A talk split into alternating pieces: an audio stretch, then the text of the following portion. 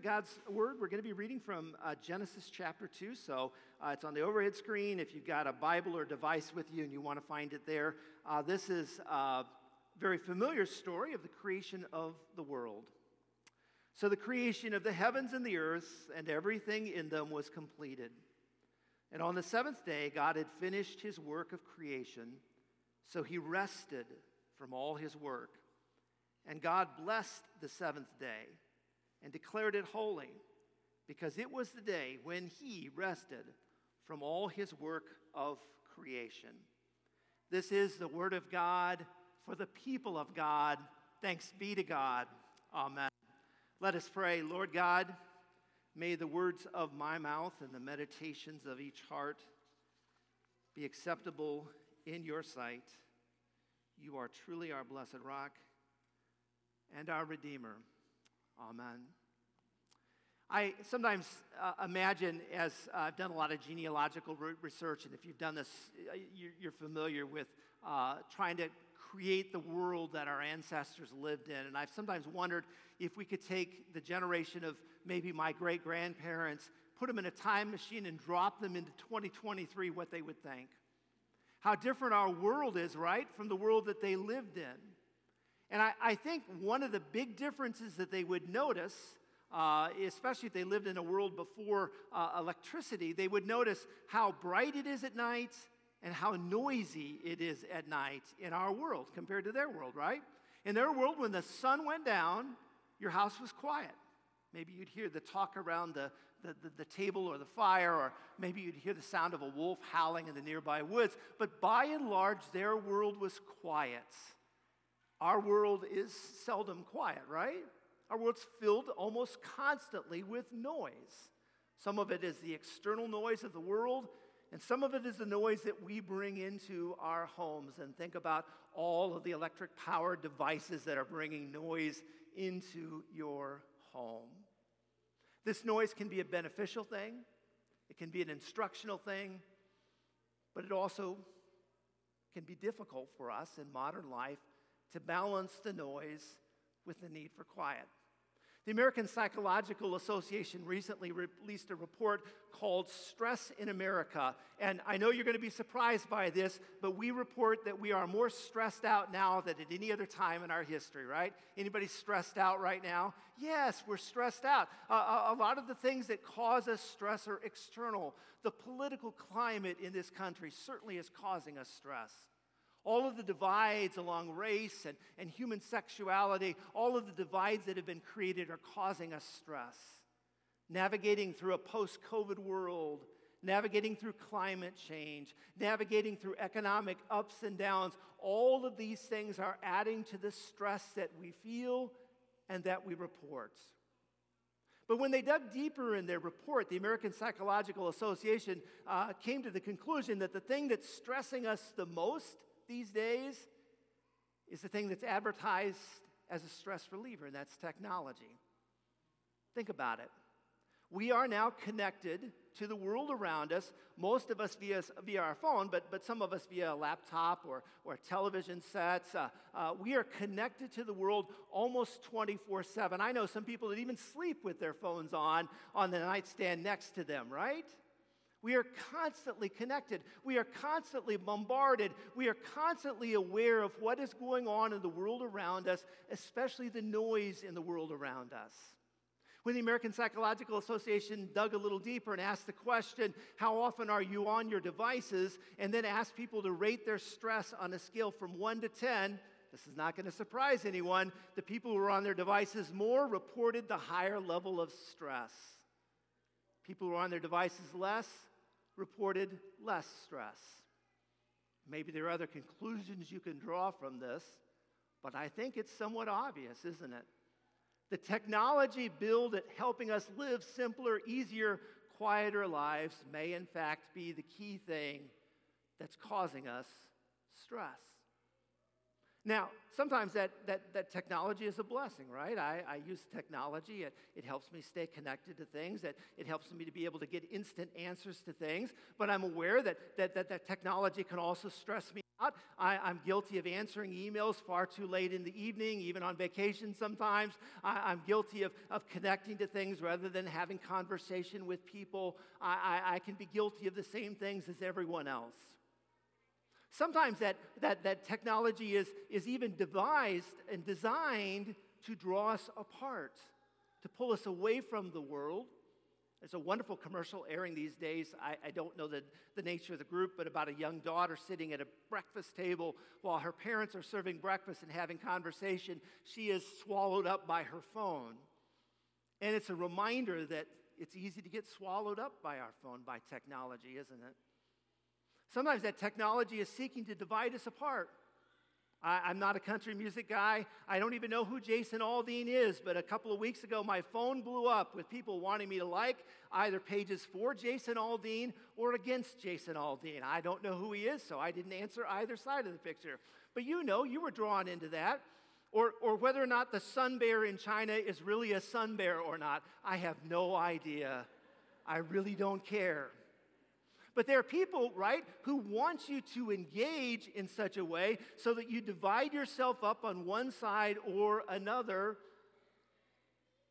and that creates stress. God understood this. When God was creating the world, talk about a stress inducing activity, right? When God was creating the world and, and, and God had finished creating the basic building blocks of the world, God rested. And God said, This is a good idea. It's a good idea for my children to rest as well and to rest with me. And so God created something called the Sabbath, the period of rest. For Jewish people, the Sabbath was a day that was observed because they viewed Sunday as the first day of the week, Saturday was the last day of the week, the seventh day. They would Sabbath on the seventh day. Their Sabbath would start with sundown on Friday night and would end with sundown on Saturday night. And over the course of those roughly 24 hours, they would not do any work. They would not engage in community discussion. They would turn their devices off. Of course, they didn't have devices in those days. They would not cook. They would simply rest and worship and spend time with their family. They were vigilant about that. They, they, they kept the Sabbath day. It's one of the big Ten Commandments, right? It, it became for them a, a part of their identity. And for many Jews, it's a part of their identity today as well. Even some non observant Jews are diligent about keeping the Sabbath day set aside. For Christians, we move the Sabbath day to Sunday because, of course, that's Easter. And, and for many years, we observed it the way that our Jewish ancestors observed it. We refrained from work. Some of us are old enough to remember a time when stores weren't open on Sundays and most businesses were closed on Sundays, and you couldn't even get a tank of gas on Sundays. Those laws, sometimes called blue laws, existed so that a community would observe that Sabbath day. We worshiped on Sunday morning. Most Christian churches worship on Sunday morning because it is a part of the Sabbath celebration. Over time, that has begun to erode away so that in most communities now, it's not noticeable that it is a Sabbath day. Businesses are open, people are encouraged to work, people are encouraged to participate in their community. All sorts of things compete with the idea of keeping a Sunday morning, at least, Sabbath, holy and sacred. But I want to move away from the idea that the Sabbath has to be a period of time on Sunday morning. And I want to do this using the model that Jesus gives to us about Sabbath taking, because I think when we look at how Jesus took Sabbath, and remember, he was accused by the Pharisees of violating Sabbath, but when we look at how he kept Sabbath, we discover a remarkable pattern. Here, here's, here's some of what the scripture has to say about Jesus and Sabbath, right? The Gospel of Mark, I think we've got a slide for that. In the Gospel of, uh, of, of, Mark, there are numerous occasions when Jesus stepped away. Here, here are just a few of those scriptures. When Jesus heard of the death of John the Evangelist, he withdrew Sabbath by a boat to a solitary place, Matthew 14, 13. Mark 6:30 then because so many people were coming and going they didn't even have a chance to eat Jesus said to his disciples come with me by ourselves to a quiet place and get sabbath Mark 3 7. Jesus withdrew with his disciples to the lakeside. What we find here is that Jesus used Sabbath not just as a chronological commitment from Friday to Saturday, but as an opportunity to step away from the noise, the culture, the chaos of the world, and spend time with God. Now, he sometimes did this on Saturday, but he did this other times as well. He sometimes engaged with the world on what the Jews considered to be the Sabbath day. What we're picking up from this is that Jesus was less concerned about the when of Sabbath and more concerned about the why and the how of Sabbath and what Sabbath is supposed to mean. Jesus understood that what Sabbath was, was a tool. Remember, he said that the Sabbath itself is not what's holy, it's the keeping or practice of the Sabbath that makes us holy. What Jesus did would be to step away from the world and spend time with God, to step away from the noise and step into the quiet, to step away from the chaos and into the peace that can only come from time spent with God. And whether this was a 15 minute Sabbath or an hour long Sabbath or a half a day Sabbath, that wasn't as important as why Jesus did this and what it did for him.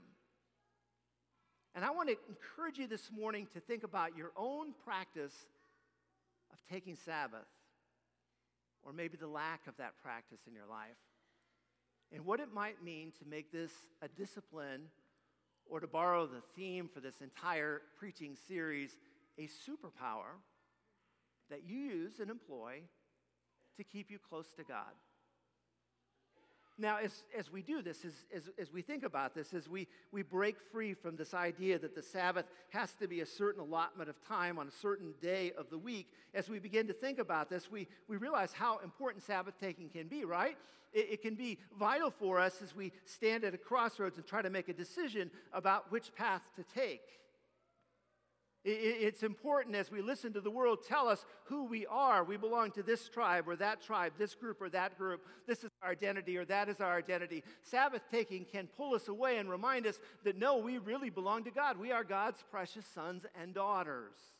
As the world seeks to divide us up, Sabbath taking reminds us of our unity in Christ.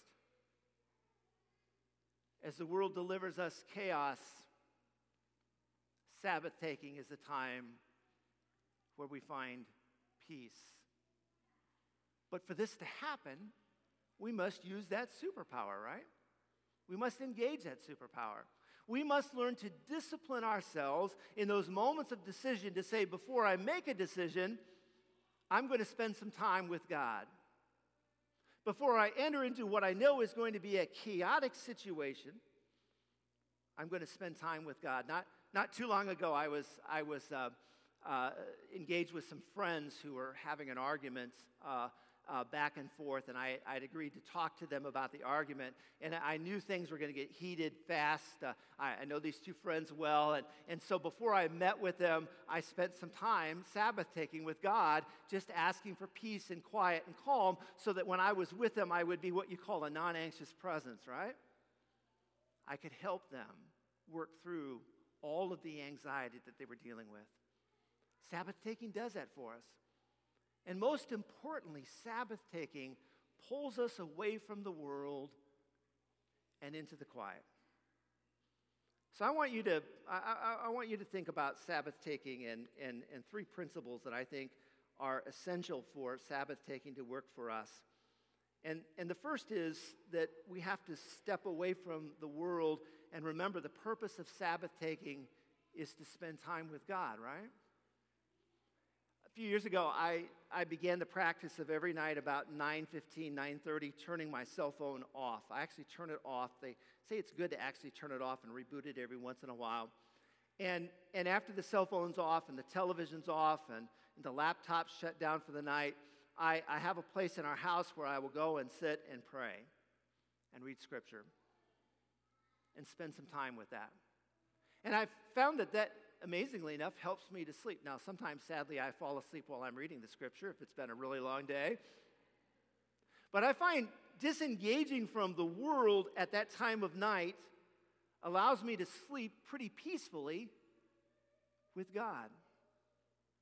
It empties my brain of all the thoughts I have been thinking about that the world and the culture wants me to think about and recenters my mind on God. The purpose of taking Sabbath is for us to reconnect with God. The purpose of taking Sabbath is for us to listen to God. The purpose of our taking Sabbath is to step away from the world to which we do not belong. We are we're travelers through the world. And be reminded of the household in which we do belong. That belongs to God. How are you practicing Sabbath taking with the purpose solely of being spending time with God, which leads to the second principle, which is important. In order to take Sabbath, you must step away from the world, right? We see this in Jesus' ministry, right? He stepped away from the world. He sailed off in a boat. He climbed up to the top of a mountain. He found a, a, a desolate place. He went to the garden at night to pray. Why? Because Jesus understood you can't take Sabbath amidst the noise and chaos of the world. He once said, if you want to pray to God, go into your closet and pray. To take Sabbath, we have to shut down the world and find a quiet. I want to try this for just a minute. It's a little bit, little bit awkward, but I want to try this for just a minute. Get, get as comfortable as you possibly can get in a metal folding chair, and, and, and as best as you can, drown out the noise around us, and, and close your eyes for a minute. I invite you to close your eyes for a minute. And as you're listening to my voice, I want you to imagine that you're on a hillside and it's, it's a beautiful morning, and there's a gentle breeze at your back, and you're, you're waiting for Jesus to speak. And as you're waiting for Jesus to speak, what are you seeing? What are you, what are you hearing with your eyes closed, not the noise in this auditorium? What are you hearing from Jesus? What are you hoping to hear? From Jesus? How does it feel to be with Jesus in this moment?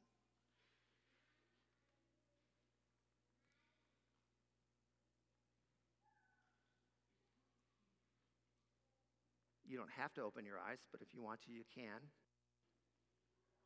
Didn't that feel good? It was like 15 seconds, folks. Didn't that feel great?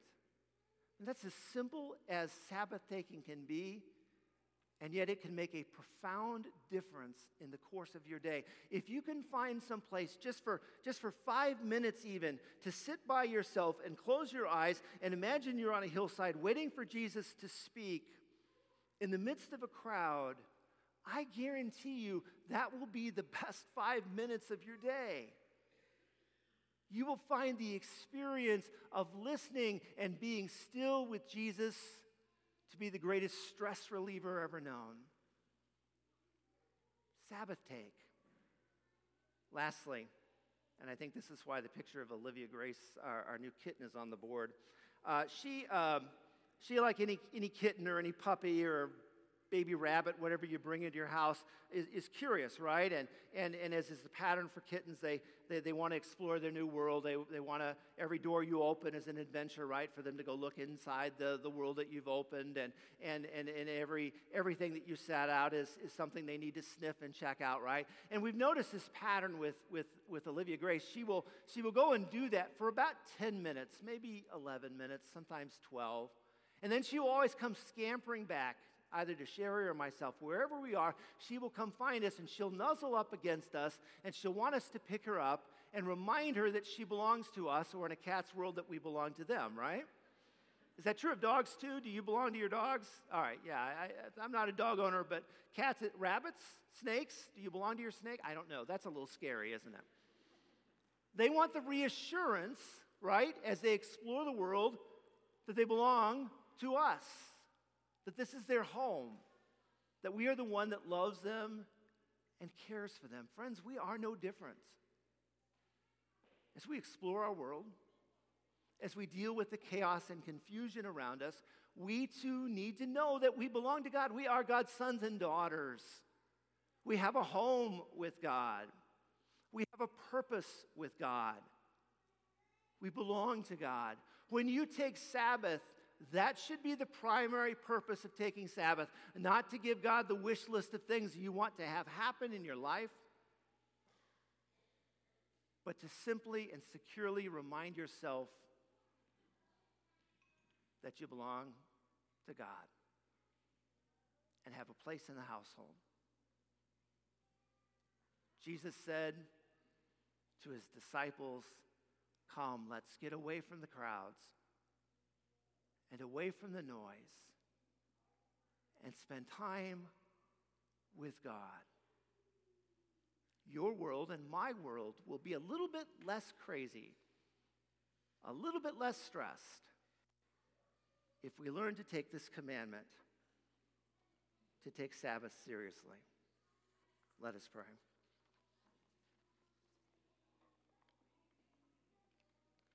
Honor the Sabbath and keep it holy.